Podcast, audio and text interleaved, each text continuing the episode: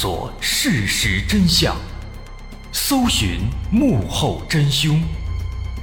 欢迎收听《绝密档案》。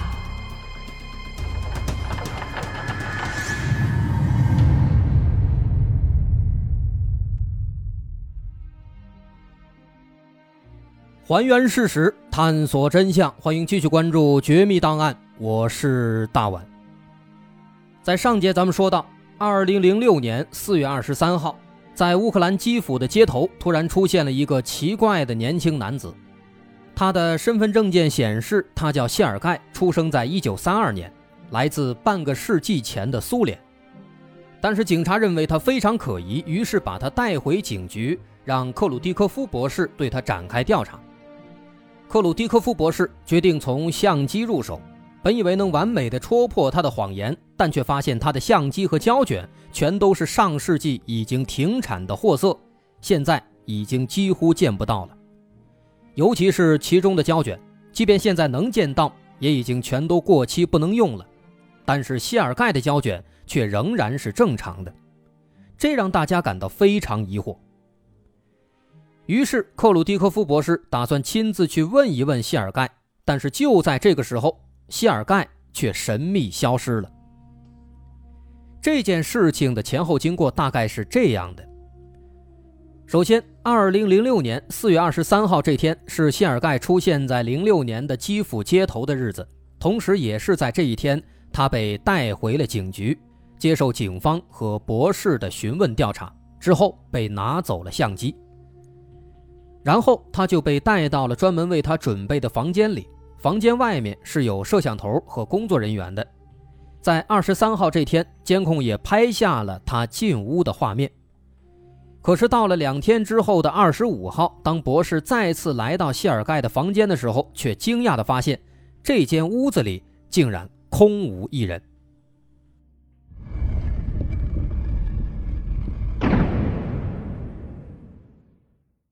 在一开始，他们认为谢尔盖是逃跑了，于是赶紧查阅监控录像。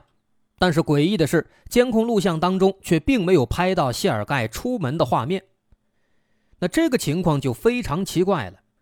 但谢尔盖他的的确确就是这样凭空失踪了，他总不可能跳楼吧？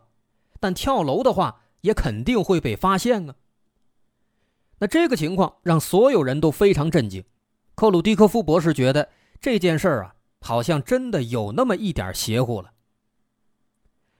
但是他并没有轻易放弃，虽然谢尔盖失踪了，他还是要继续调查。于是他再次拿出了那些照片，试图在照片当中找到更多线索。在浏览一番之后，他再次锁定了那个跟谢尔盖合影的年轻女子，这俩人看起来比较亲密，好像是情侣关系。此时克鲁蒂科夫博士忽然想到，如果能找到这名女子，那会不会能得到一些线索呢？毕竟如果谢尔盖他真的是穿越而来，那这个女子至少现在她应该还在这个世界上。那如果谢尔盖纯粹是一个骗子，那这名女性当然也是可以找到的。于是他赶紧找到警方，要求警方帮忙调查。警方先是查阅了户口登记存档，查找谢尔盖的档案，结果还真的就查到了有一个叫谢尔盖的，而这个谢尔盖确实是一九三二年出生，看照片好像是同一个人。不过档案里显示，这个谢尔盖在一九六零年被宣告失踪了。那么这个时候问题就出现了，谢尔盖之前表示现在是一九五八年，这也就说明他是从一九五八年穿越过来的。那么如果档案里这个人就是谢尔盖的话，那么他失踪的时间应该是一九五八年才对，而不应该是一九六零年。这个问题应该怎么解释呢？对于这个情况，有人猜测说，没准这个谢尔盖啊，当时他在房间里突然失踪，可能是因为他又穿越回到一九五八年了，也因此在一九五八年之后档案上还有他的记录。至于他在一九六零年为什么又失踪了啊，这个就不得而知了。甚至有可能他又再次穿越了，当然这些就是天马行空的猜测了。但无论如何，谢尔盖的身上毫无疑问是存在着大量的谜团的。当然当前最主要的任务还是要寻找照片当中的那名女性。然而根据档案当中谢尔盖的信息，警方惊讶地发现，谢尔盖的妻子跟这个照片里的女人好像是同一个人，这个人叫瓦伦蒂娜·库里克。由此看来，这个克鲁迪科夫博士之前的猜测应该是对的，照片当中的女子的确就是谢尔盖的女朋友，后来还成为了他的妻子。面对这个结果，克鲁迪科夫博士那是非常的激动，他感觉这件事情的真相越来越近了。于是克鲁迪科夫博士找到了这名瓦伦蒂娜，他发现瓦伦蒂娜跟谢尔盖一样出生在一九三二年，此时已经七十四岁了。那么这是不是表示谢尔盖所说的全都是实话呢？不过面对博士的询问，瓦伦蒂娜却并没有给出他想要的答案，反而是又给他们讲了一个更加匪夷所思的故事。他先是拿出了一本相册，讲述自己和谢尔盖之间的故事。但就在这本相册里，克鲁蒂科夫博士惊讶地发现，在这其中有一张他和谢尔盖的合影，这张合影拍摄于一九五八年，而这张照片和谢尔盖相机里他们洗出来的那张合影是一模一样的。这个情况让他感到非常震惊。同一张照片在瓦伦蒂娜手中有，在他们的手中竟然也有。除此之外，瓦伦蒂娜表示一九五八年四月谢尔盖的确失踪了几天，那阵子他突然好几天都没有回来，瓦伦蒂娜非常着急，马上就该报警了。但就在这个时候，谢尔盖忽然又回来了。但回来之后的谢尔盖显得非常紧张和不安，而无论瓦伦蒂娜怎么问，他都不肯说自己去了哪里，并且警告瓦伦蒂娜以后不要再提这几天发生的事情。直到过了两年，在一九六零年的一天，谢尔盖才告诉瓦伦蒂娜，说自己在当年消失的那几天当中，其实莫名其妙地穿越到了二零零六年。但从那之后没过多久，谢尔盖又一次神秘失踪了，而且这一次他再也没有回来。尽管从那以后瓦伦蒂娜没有再见过谢尔盖，但是不久以后他曾收到过谢尔盖寄来的一封信，那封信里是一张照片。当时瓦伦蒂娜第一眼就认出来，照片上的男子正是失踪已久的谢尔盖。他把这张照片拿出来给克鲁蒂科夫博士看，博士奇怪地发现，照片上的男子他的胡子非常浓密，看起来有四十多岁了，而且穿衣打扮跟谢尔盖也是完全不一样的。但是瓦伦蒂娜却十分肯定地说，这个人就是谢尔盖，他的神情他一直忘不掉。除此之外，需要注意的是，这张照片的拍摄地点是在基辅的一个沿河公园里，谢尔盖的背后是乌克兰著名的第聂伯河。作为一个乌克兰人，别的可以不认识，但是第聂伯河那肯定是非常熟悉的。但是问题在于，这河确实没错，但是河岸上的建筑跟现在不太一样。在照片里能看到河岸上有很多高楼大厦，比现在要多很多，看起来相当的繁华，给人的感觉好像这个照片啊是在未来拍摄的。而且在这张照片的背面，谢尔盖还写下了一句话：我一切都好，会尝试回来。毫无疑问，这一张照片再次给这件事情蒙上了一层玄幻的面纱。谢尔盖他为什么会变成四十多岁的样子呢？他为什么要给瓦伦蒂娜寄这张照片呢？目的是什么呢？此时科幻小说当中各种连环穿越，在未来生活之后又穿越回来的情节浮现在了克鲁迪科夫博士的脑海当中，但他知道这件事情肯定不可能如此的科幻。此时他依然坚信这件事当中必然有蹊跷。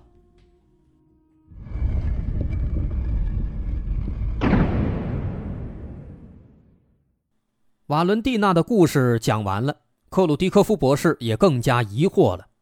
他感觉这件事儿简直就是在挑战自己的认知。但其实这件事儿呢，它没有一个完整的结尾，因为在之后的很长一段时间里，由于没有更多有用的线索，这件事情似乎就此被搁置了，成为了一个离奇的传说。但实际情况真的是这样吗？其实并非如此。虽然这件事情最终确实没有一个确凿的结局，但实际上如果稍加研究，能够发现和很多其他的时间旅行者的故事不同的是，这个故事它更有可能是一个由很多人共同编造的谎言。这么说不是没有道理的，我们可以看看这个故事它最初的来源。这件事情最早进入人们的视线是在二零一二年，在那一年，乌克兰的一加一电视台开了一档新的专题节目，叫做《时间旅行》。这档节目以纪录片的形式跟踪拍摄了心理学专家克鲁迪科夫博士对这件事情的调查全过程，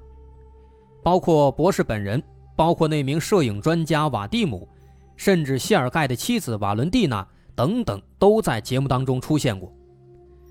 在节目当中也展示了当年他们询问谢尔盖还有冲洗照片等等调查过程的录像，看起来很真实，很有说服力。所以说这件事呢，最初是在一档电视节目里被爆出来的，而不是一些新闻媒体。这其实很反常。为什么说反常呢？我们可以想一下我们自己现在周遭的生活，如果有什么新闻，那肯定是网络上微博上最先爆出。而在那个年代呢，二零零六年，在那个时候肯定就是报纸上先爆出，呃，新闻上先爆出，网络上应该也会有一些曝光的，但那个时候网络还没有那么的发达。但是这个谢尔盖的事件呢，却是在一档电视节目里爆出来的。电视节目的制作周期咱们知道是非常长的，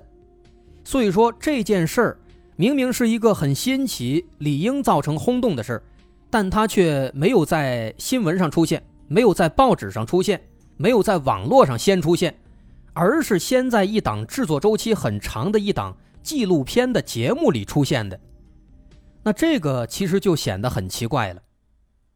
所以说在它的开头来源上就很奇怪，就不太正常。那咱们接着往下看，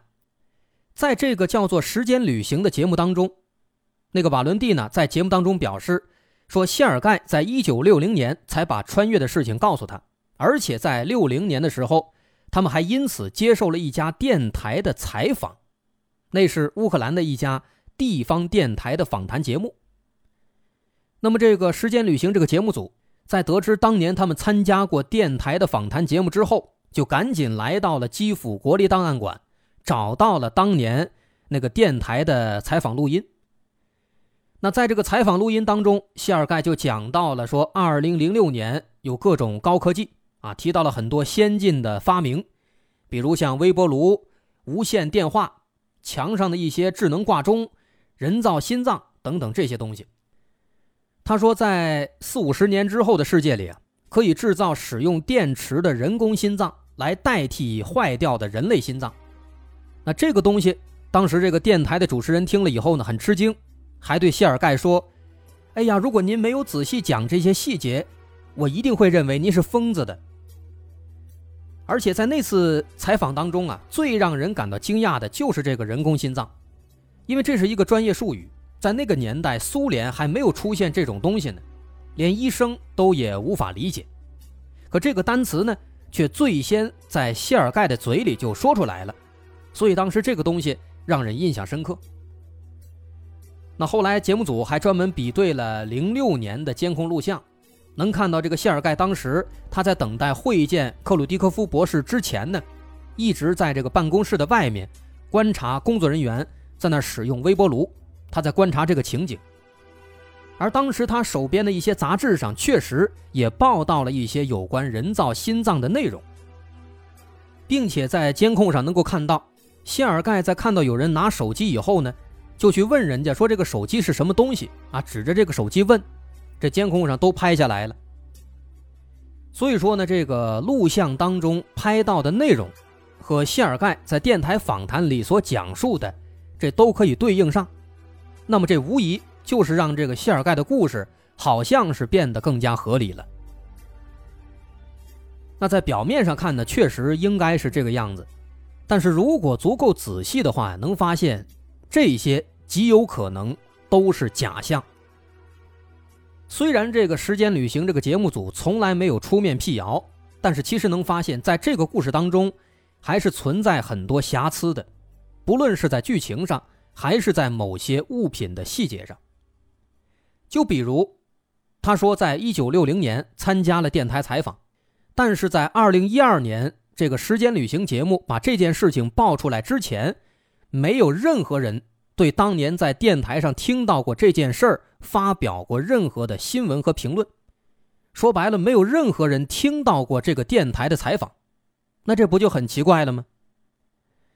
再比如这整个故事当中呢，最让人们在意的，最容易让人相信的，应该就是那个相机和胶卷的问题。而且专业摄影师人家瓦蒂姆也表示说，谢尔盖的这个相机和胶卷都是七十年代已经停产的，尤其是这个胶卷，因为胶卷保质期很短，七十年代停产，如果保存到今天，那根本不可能再用了。所以说这一点呢，好像就成为了证实谢尔盖他的真实性的一个很有力的证据了。但是实际上呢，这位瓦蒂姆他对那些古董相机的知识啊，显然还不够了解。的确在一般情况下，数十年前的胶卷放到现在确实是不能用的，是无法保存到今天的。但是瓦蒂姆自己也说了，如果保存得当，冻起来密封好，放个十年二十年的，那也是可以用的。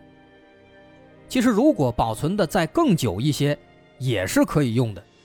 包括现在网上随便一搜都能够看到，仍然有很多人，很多这个发烧友都在寻找当年这个著名的斯威玛胶卷啊，就是这个谢尔盖他使用的这款胶卷。有一些人们发现之后还可以用，只是这个质量呢会降低不少。所以说这种可能性呢，它不是不存在。那么谢尔盖自然也就有了能够借此作假的可能性了。当然，其实最有可能的推测是，这个摄影师瓦蒂姆他也是参与作假的成员之一啊，这应该是一个比较有可能的猜测。另外，在这个故事里面其实还存在一个非常严重的漏洞，这个漏洞细心的朋友应该也听出来了。说当时这个克鲁蒂科夫博士他找到谢尔盖的妻子瓦伦蒂娜之后呢，瓦伦蒂娜就给他看了一些照片，但是克鲁迪科夫博士惊讶地发现啊，这些照片里面有一张正是自己从谢尔盖的胶卷里洗出来的那张他们俩人的合影，这两张照片是一模一样的。那这个情节乍一听呢，好像把这个故事的玄幻成分啊进一步的给往前推进了。但如果冷静下来仔细思考，我们能发现这件事儿其实根本不可能发生。为什么呢？因为谢尔盖的相机和胶卷一直被扣押在警方那里，这也就说明谢尔盖穿越回一九五八年的时候，他的手里是没有相机的。既然他穿越回去以后已经没有相机了，那么这张照片又怎么可能被他洗出来会出现在他的妻子的手中呢？这应该是这整个故事当中最大的一个漏洞了。